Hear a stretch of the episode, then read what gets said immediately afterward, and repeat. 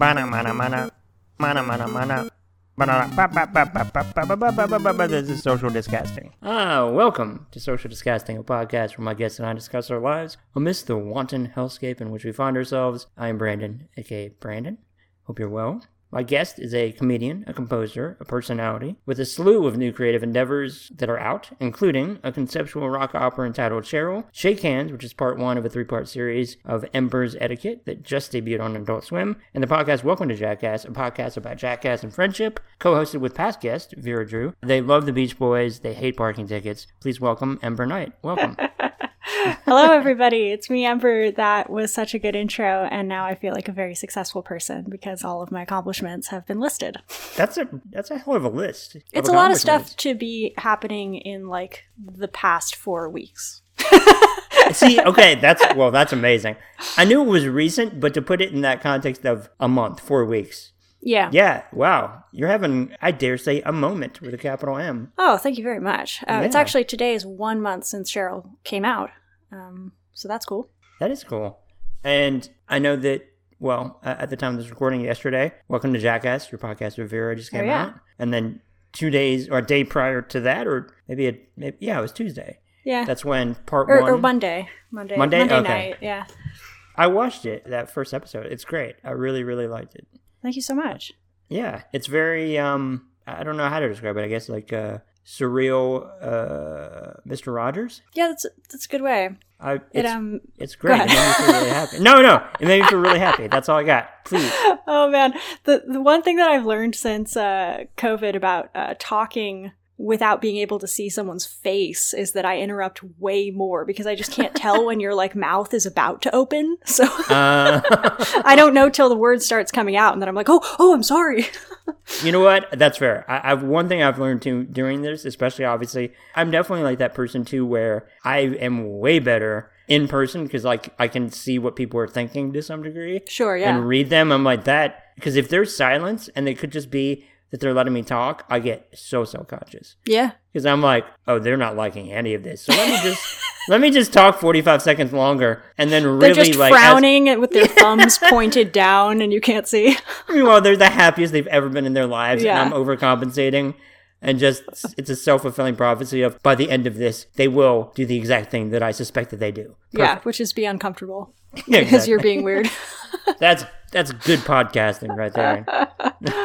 um but yeah no that that's a good description of of the new i don't know if you've seen um we started putting out a web series at the beginning of this year me and bobby mccoy and the folks over at his company redacted emotions which is our bedroom um we started putting out a, a web series called uh, the ember knight show I did. I watched the, the three episodes that are out there. Oh, fantastic! Yeah, we we tried pitching that to Adult Swim, and um, they said no, they didn't like it. But then we talked to somebody else. Um, we pitched it to Cam Tang. He comes from Workaholics, so it's just not really Okay. his his. Uh, it's not quite his speed. But then we pitched it to Dave Hughes, who run who does Off the Air, and he does the Smalls program, and he's like very. I don't know. I, I think he's a wonderful person and has like a, a huge heart and a huge capacity for um, exploration and like Mhm. supporting new interesting up and comers and um, he loved it so he funded the the three episodes that that we're going to get to have on the internet that are coming out the, the next two are coming out the next two mondays but they were very much like us adapting what we did on the Ember Knight show and trying to make it into a two to three minute format so that we could get it on the Smalls program.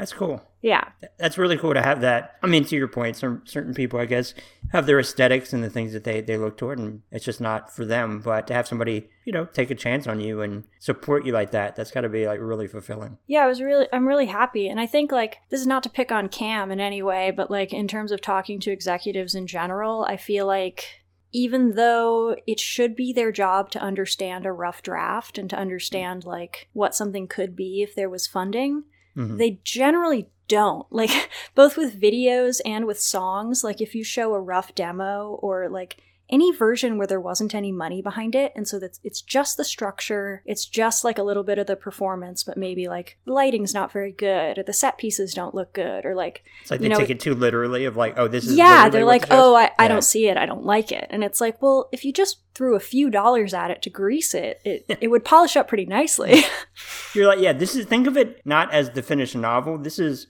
a draft. Think of exactly. it of, of not yeah. Do a little projection of what it could be. I guess that's why like the the seemingly like the cliche in Hollywood meetings is they always have to pitch it as like it's this meets that. Yeah. So they can whatever can both like encapsulate what the thing is while making them have to do the least work in their head. Yes. But yeah, it's funny that you you said Mr. Rogers because when we were writing the Ember Knight show, the main influences were Mr. Rogers' Neighborhood and the show mm-hmm. Jackass. We wanted to like take what is so intimate and straightforward and connected and safe about Mr. Rogers. Yeah. But then also in like acknowledge the thrill of breaking rules and being a motherfucker and like what is fun about being an adult um, and what is risk taking because those are like the two extremes of stuff that I like. Yeah. And like there's not really room for one in each other's world generally. Like there's not room for Jackass and Mr. Rogers and there's not room for Mr. Rogers and Jackass. And I was like, what what if we tried to shove them together and we put it in a very cute, colorful package? Like what would I it like be? That. Yeah, that's a tough that's a tough balance or a tough to your point a, a, tough combination of elements. But i do think that as somebody who like one of the first things when i worked at blockbuster after i got my paycheck one of the first things i bought was the mtv jackass box set. Hell yeah. Love it. We oh, have it here. love it.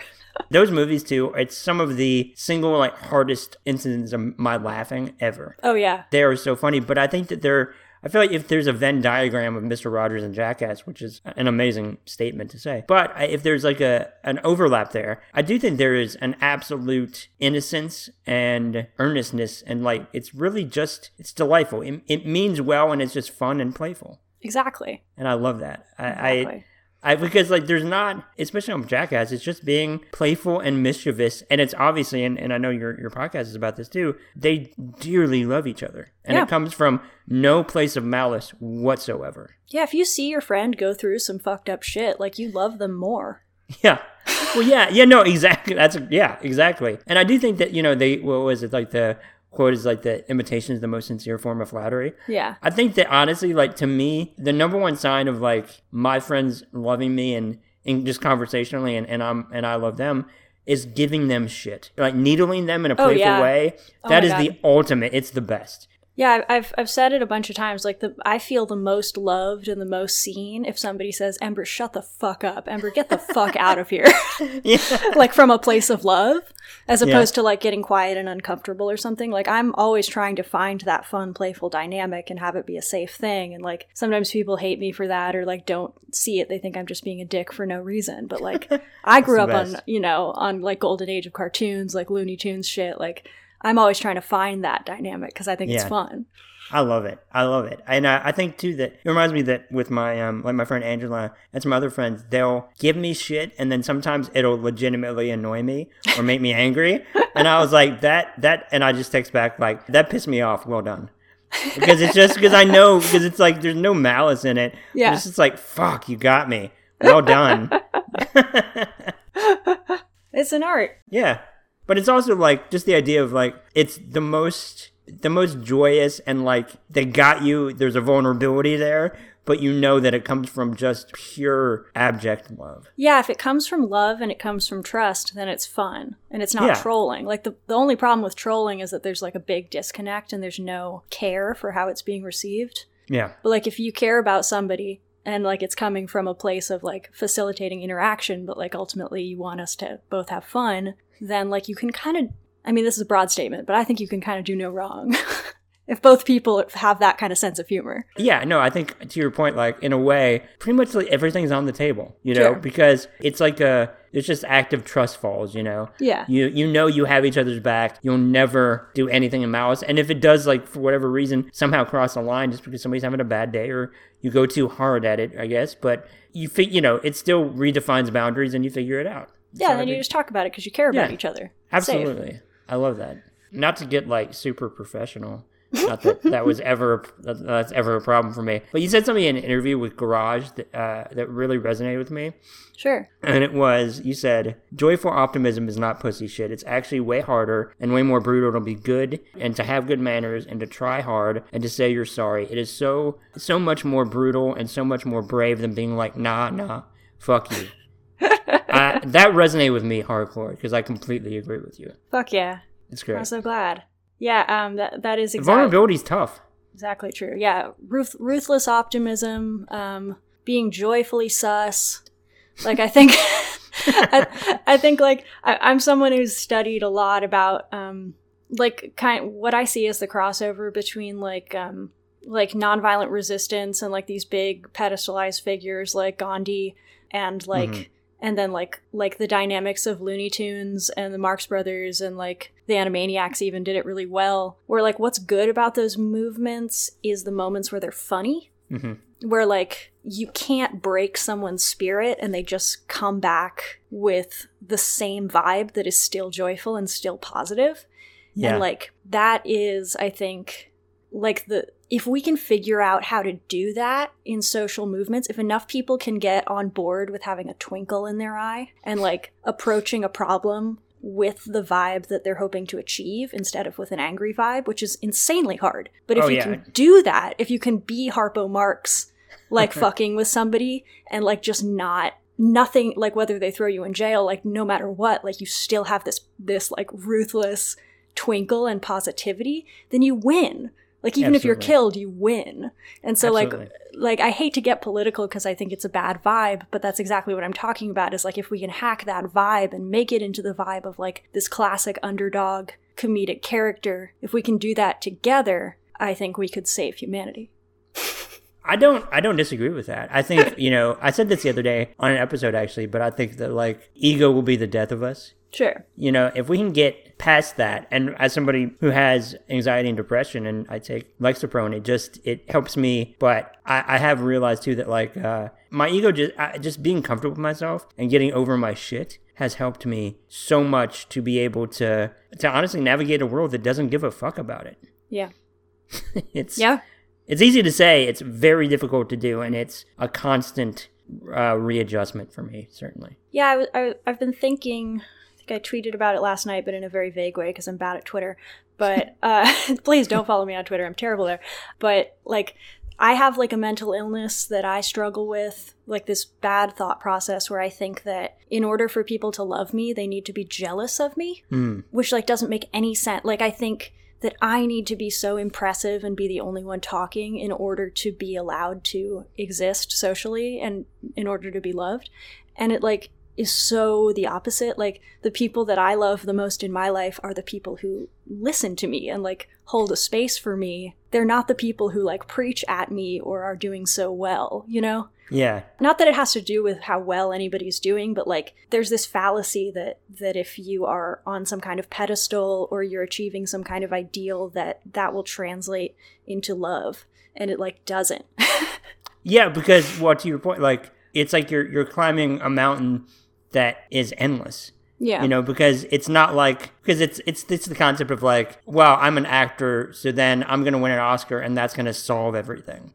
No. Or that's you know like the the Oscar is gonna fill this void, and it's just like no. Then you just think, okay, now what? Yeah. Whereas if you like help your friend achieve something, they will love you forever, and they will do anything for you. Like that is so much more fulfilling. But it's not the way that our our shit is like set up to promote like nothing in school tells you that you should help your friend get a good grade. yeah. No, yeah. Yeah. Even then it's not really focused on necessarily learning something, but just achieving whatever an A means to you, you know? Yeah. I think about this more and more too of just like uh, you know, I don't know how much I really learned as as opposed to just memorizing something long enough to then answer questions on a piece of paper. Totally. And uh it's really not, you know, it's not helped me a lot. I guess it helps you, you know, with your brain process maybe and just brain development and maybe that does it. I don't know, but either way, they boy, they got me because I was all in on school. Hook, line, and sinker. They got me. Did you do extracurricular activities? Uh, I did, yeah. Not not like a ton. It was more of just um just like super focusing on getting good grades. Yeah because I'm definitely more, you know, there seem some people that, that I actively resented because it was just like they literally slept on a book and then through osmosis they just learn it and they roll to bed and then they get an A. And I had to yeah. work really hard. Uh, and I think part of that too, honestly, is just that I had undiagnosed like massive anxiety mm-hmm. that was like deeply antithetical to to learning something in an efficient way. You know, it just completely disrupted it, and I had no idea it was there until later. Jesus. Yeah. Yeah. It happens. It does. It does. I don't know. At least I know now, you know? Yeah. It's I guess ignorance is bliss, but whatever. What can you do? That makes sense, though, that you would focus in on school because it's the thing they tell you to focus in on, as though it's somehow going to make you feel better if you like hack it and, and get the best grade. Yeah, exactly. I think yeah, it was like um, it was my Oscar. It was the answer, you know, Yeah. and it was like a safe haven. And I guess it was just honestly somebody with just that anxiety. It's just like, oh, this I can control. Yeah. For the most part, you know, you can control what you get on that thing. So, and it's also like a plus b, a plus b equals c. I, I do this, I get this, and that's kind of that's quantifiable. I guess Yeah. that's how my brain works. No, that makes sense. This is not to analyze you. I'm I'm just deeply curious. When you had said about like the tweet about people being jealous of you, is that a driving force for you then? Um, I think it has been, and it's something that has like had a negative impact on my friendships and collaborations and like my self perception, and so it's something that I'm like actively trying to dismantle right now. Yeah. Um, it's something that I've suffered from. It, it's a fallacy. Because of like the tunnel vision of I do this and then I get this and then, you know, letting certain things go by the wayside, I guess. Well, I mean, it's you know, it's complex, but Sure. like I, I was homeschooled and in and out of a lot of different programs as a kid, and I didn't really have long term friendships Okay. because I was just never in the same place for very long. And we didn't have TV. I was raised in like a very low income hippie ish household. So, like, I didn't have any kind of cultural influence until I was an adult. Mhm. Really, like, almost none, except like a little bit on the internet. And so I think that I've always kind of just felt behind in terms of like everybody else knows what to wear, everybody else knows what music to listen to, everybody else Oh. knows what you're supposed to say, how you're supposed to talk, and I don't know yeah. and then having that collide as uh, as soon as I moved out with like being on social media and like the, the active promotion of people trying to make each other jealous. and so Yeah. I've I Yeah. felt like I'm trying to catch up to what everybody knows, but also achieve the ideal that everybody agrees on of that you are supposed to manufacture envy around yourself. That's a lot to process too. Yeah, it's horrible. Yeah, yeah, I imagine. and it's like completely against what I actually believe in, which is that like things are more wonderful when they're done um, collectively, Yeah. you know, with collective reward. But there, you have to build that system from scratch because it's not set up for you Yeah. in our culture. But I, I, I know for me too that I have to. I wish I wasn't this way in some ways, but you know, you always want what you don't have, so it's whatever. But I have to experience those things to then know to undo them. yeah, Unfortunately, you know. absolutely. So I'm definitely a learn by doing, and a learn. You know, I, I definitely have to not fail. I always want to use that word fail, but if you learn from it, I don't think it's a failure. But I have to at least not succeed to the degree by which I had intended to then figure it out and do better at it. Yeah. Yeah, well, I think like the persona that I have like tried to find refuge in like since I was in elementary school is this like charismatic leader persona.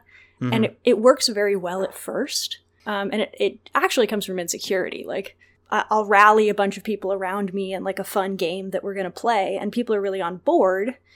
and then we play for a while, and then the game ends, and then I feel that I have zero personality or anything else to offer when I'm no longer calling the shots for the entire group of people. um, and so this like this bad pa- pattern has like followed me from my childhood into my adulthood, and like I have tried to create collective situations around myself in art, and it does work really well for like a year, and then people are like, "Okay, we're done." And then I feel like I have nothing to offer the relationship outside of having created that experience for everybody. Or like the identity of the friendship is that project. Yeah, exactly. Yeah. And that's kind of what I'm trying to hack right now is like what like I don't even know. well, I mean that's that yeah, that's a tough thing to unpack and then to to kind of deconstruct in a way or or reconstruct. I don't know. To you know, it's just like figuring out how to bottle that or Yeah. make it. I, I do think about that for myself of just like these moments where I have this absurd, sometimes probably detrimental, like focus. Like I need like need to accomplish this, and I just have a drive that is just elite level drive. Like it's just probably to my detriment. But I'm trying to figure out like how do I both reduce that intensity to some degree, but then also prolong it for more than just spurts, you know, fits and yeah. starts.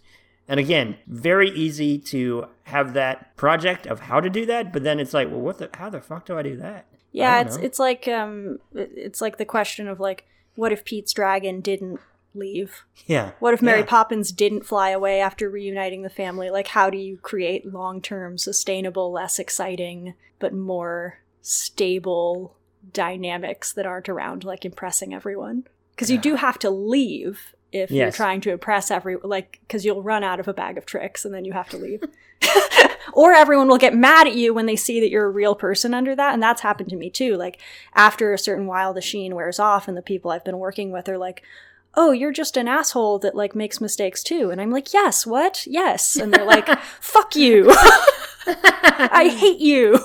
You're like, yes, to the second part, but maybe the first, well, shit. Well, yeah, no, sure. But like, did you not yeah. know that? Like, did you think I was your new dad or like what? No. yeah, it, it, there's a very toxic, uh, the way people perceive authority is very toxic, where either you're absolutely perfect and then you're a protagonist, or if you're not absolutely perfect, you're a villain taking advantage of everyone. I think about that type of thing more and more, just the idea of and I don't know if this is just like, this is order and this is what you perceive, or just how it's going, I guess, and maybe this is some part of like the internet. There it feels like there's less room for like nuance of things to where it's either this or that. Yeah. And there's no in between to be like, well, it could be both. Yeah. And it could be this on a day or that on another day. Like there's just uh there's a lot of flexibility for where and I'm not even specifying what that I mean it could be anything, but there is nuance in everything and we don't seem to allow for that. Yeah, that's a lot of, actually of what the Ember Knight show is supposed to be about. Um, like the formula of it is that there's this like Mr. Rogers esque character that I play who is extremely trustworthy and extremely connected to the viewer. But then when you go out into the real world, they make a, a mistake or, or they fuck up on something. Yeah. And like you have to deal with like, do I still care about them? Do I still trust them? How do you acknowledge making a mistake and, and like being fallible and then still decide that that character is trustworthy at the end? Well, that's that's interesting too. I, it's like the idea too of like you make a mistake, and and it's like be owning that yourself while also being allowed to make the mistake by by you know to whomever that was done. Yeah. You know, it's a yeah. reciprocal relationship. Yeah. I guess all you can do is is your own thing and hope other people follow accordingly. But again, it's vulnerability. It's fucking hard. Yeah. Mean, maybe I'm just you know speaking to my own defensiveness towards things and, and just deep rooted insecurities with so many things. But it's difficult to really, and I'm, I'm speaking to an artist, so it's again, but just opening yourself up to to just something you don't have control of. Yeah. Yeah. And there's a very really specific thing that I've done since I was a kid that that we do that's so shitty. Where like if someone does something that makes you feel bad, you are like, what an asshole. Yeah. Or like, yeah. Or, or, your friend will be like, they're just an asshole. They're just a dick. And it's like, there's no nuance there in the thought process of like, why did they do that? Yeah. Probably they're human and they're the protagonist of their own story. And therefore, it's like, it, it makes us dumber to think that because then you forget that everybody is their own person with their own narrative and they had a reason. Absolutely. And also, though, that like, humans are, are innately curious beings and we want answers and that is both an answer and the easy answer and it does the trick. Yeah. You know oh it's them. They suck. And then you're just like all right moving on. What do i solve next? I'm going to organize the whole universe. Yeah yeah. And then i'm going to feel good. What massive thing can i fix now that they are clearly just an asshole? So anyway but I mean, that's the thing though. It's just like there are. It's just so rare to where there actually is an easy answer that is seemingly correct. You know, like yeah. it's this shit's supposed to be hard. We're supposed to figure this stuff out. It sucks. I don't enjoy it some days, you know, but I do like the feeling for myself of figuring out another piece of the puzzle that is uh, whatever. I mean, whatever the case may be, and feeling like you've accomplished something. That's really difficult for me to beat that feeling.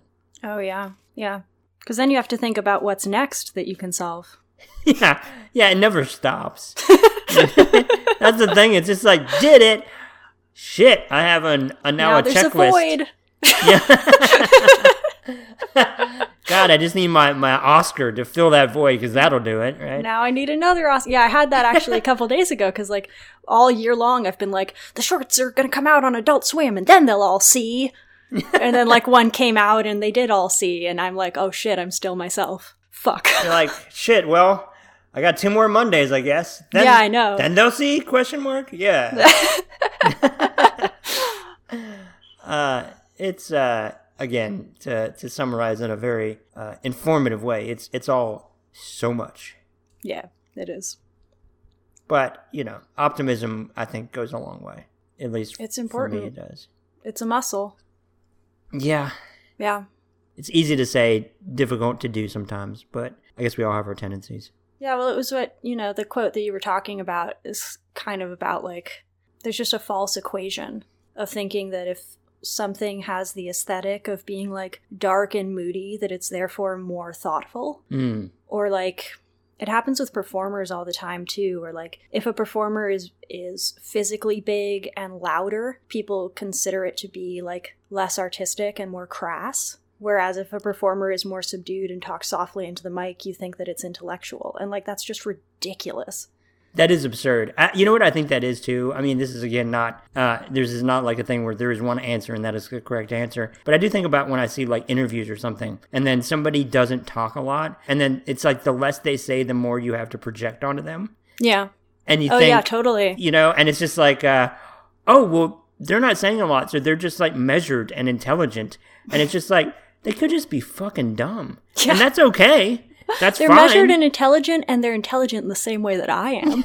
yeah, mm, I agree with them. They're a brilliant person. Yeah, and like they wear glasses too. They must be studious. Yep. Like no, they could just be dumb and have bad eyes. It yep. happens. Or the glasses are fake. That's true.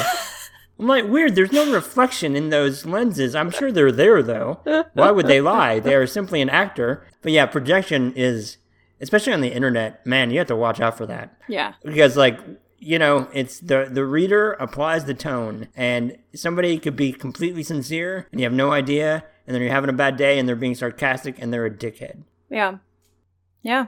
It's like the classic thing where we think a British accent is smart. That, well, you did a good British accent. I'll say that in Welcome to Jackass, and and I, but I fall for that so much, and I, I'm just like oh, well, here we go. And they could be saying the equivalent of like blah, blah, blah, blah. And I'm like, that's, oh, that's the, that's the British British education system for you. Or, or if they're saying something dumb, you're like, British humor is so much smarter.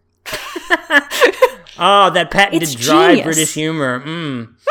mm. Clearly, they were they went to the footlights with the Monty Python people, or whatever. Yeah, and if they do something silly, you're like, it's much more risky for them because their culture is so strict, so it's genius. Oh, clearly that's an homage to Godard films and yes, like so much, oh, so much wild projection. It's like, no, they just made fart sounds out of their butt and they're just now like high stepping for no reason. You're like, hmm, their farts that's are smarter. Brilliant. They have smart farts. well, they do have an accent, so you know the. You're a big Beach Boys fan. Is that still correct? That is. That'll always be true. I love the Beach Boys. I'm not as well versed as many. I know that I was late to them, but Pet Sounds uh, is an all timer. It's, it's unbeatable. It's incredible. Yeah. yeah. Um, yeah, my favorite my favorite record is me and my friend Haley Dahl of the band Sloppy Jane. Check them out we had a CD of that that is the record Smiley Smile, but we didn't realize that the CD was a double it was a double disc, so it was Smiley Smile and Wild Honey. So it's a very long lo-fi Beach Boys record. It's extremely experimental and we thought it was all one CD. We thought it was all one record and um, we were like this is our favorite record in the entire world. Yeah. It's the best record ever and then later someone pointed out that it was two two records and we were like no, you're wrong. Fuck you. Um, Look at this idiot. They disagree with me, so clearly they're stupid. They're dumb. They're not even British. Uh, but yeah, uh, Smiley Smile is so special because um, Brian Wilson was trying to make um, what he thought was a comedy record, which That's is so amazing. special to know. It's so weird. He's he's such a strange autistic person, and he he was trying to make this very complex comedy record that was like in competition with late stage Beatles stuff because he was always like trying to be in competition with them. They were and, um, always um, going back and forth. It seemed yeah, like. yeah, yeah, and uh, and it, he just fell down a rabbit hole of trying to make this record. And it, eventually they were like, you can't have any more money. You have to stop. and so they he, just. he probably would. I mean, truly, like, I mean, he's a genius. But yeah. definitely, um, yeah. If you don't put some limitations on somebody with that infinitesimal of a brain, Yeah. then there will be no end in sight. Yeah, it it, it, ne- it needed to end. So the only song that actually was finished to his taste on the record "Smiley Smile" is "Good Vibrations," and that's Okay. the song that came out. That's the single, and obviously that's like one of the biggest Beach Boys songs ever, and it's perfect and it's incredible. yeah. Um, but the rest of the record is like very lo-fi and very weird and very experimental, and has like weird ad libs and little like laugh lines and punchlines built into it and it's just a very strange record with good vibrations in the middle. And they later like years years later they did release a finished version of smile which is what it was supposed to be but it's like the magic was gone. It's, it's overproduced. It's not there. And also, like that moment was gone too. yeah exactly. Yeah he i mean he he's on too many drugs.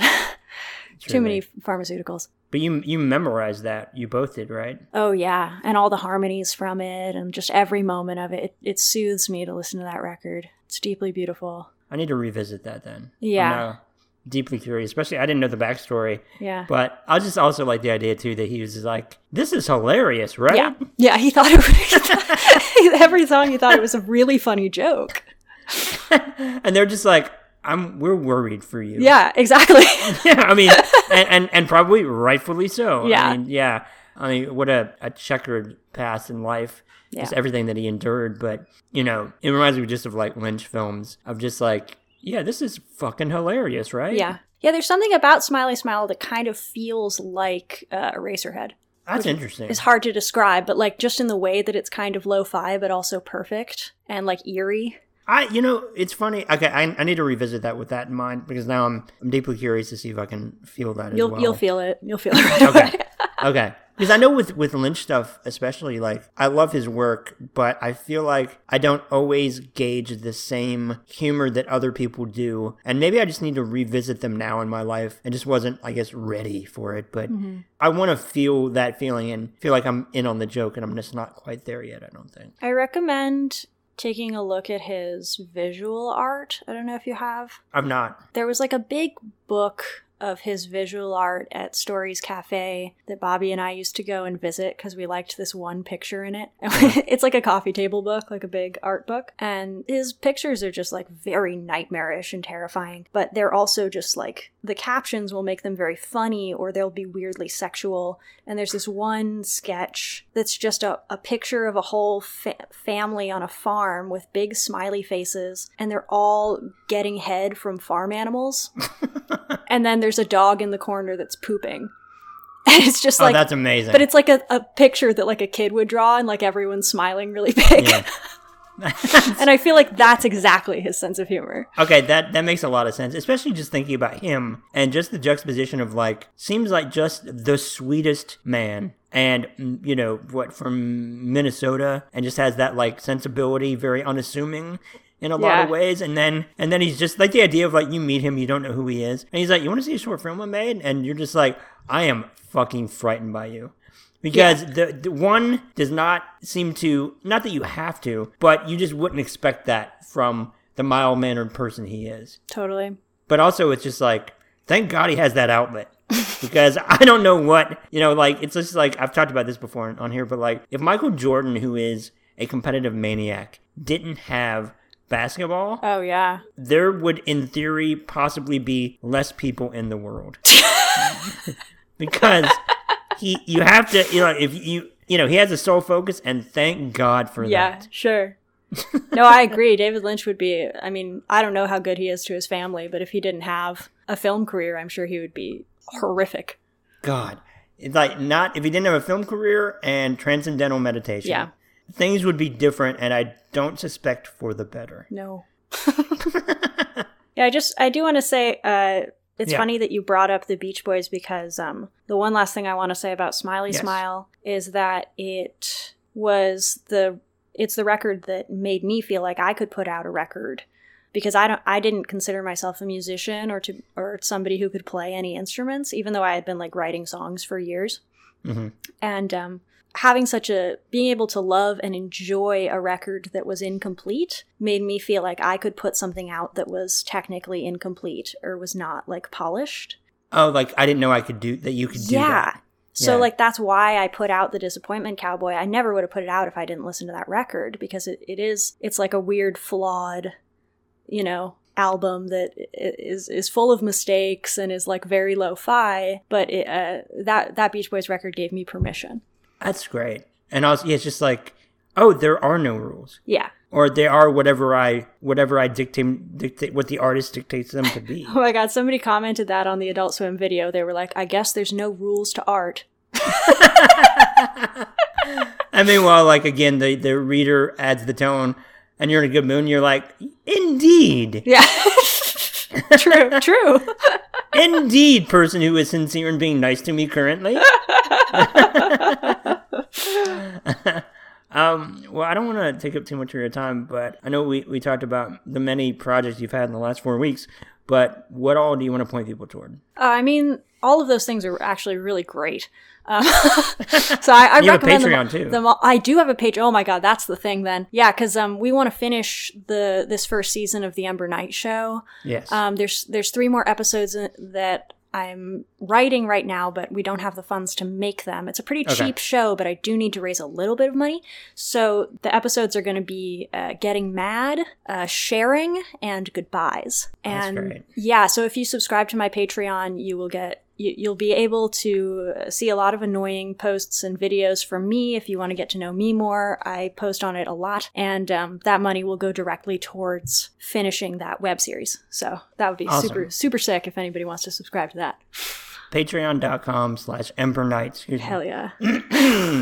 Let's try it one more time. Patreon.com slash Ember Ember Knight, E M B E R K N I G H T. Hell yeah! That's awesome. Well, thank you for coming on. I love this. This is great. Oh my gosh! Thank you so much for having me. What a treat. Absolutely.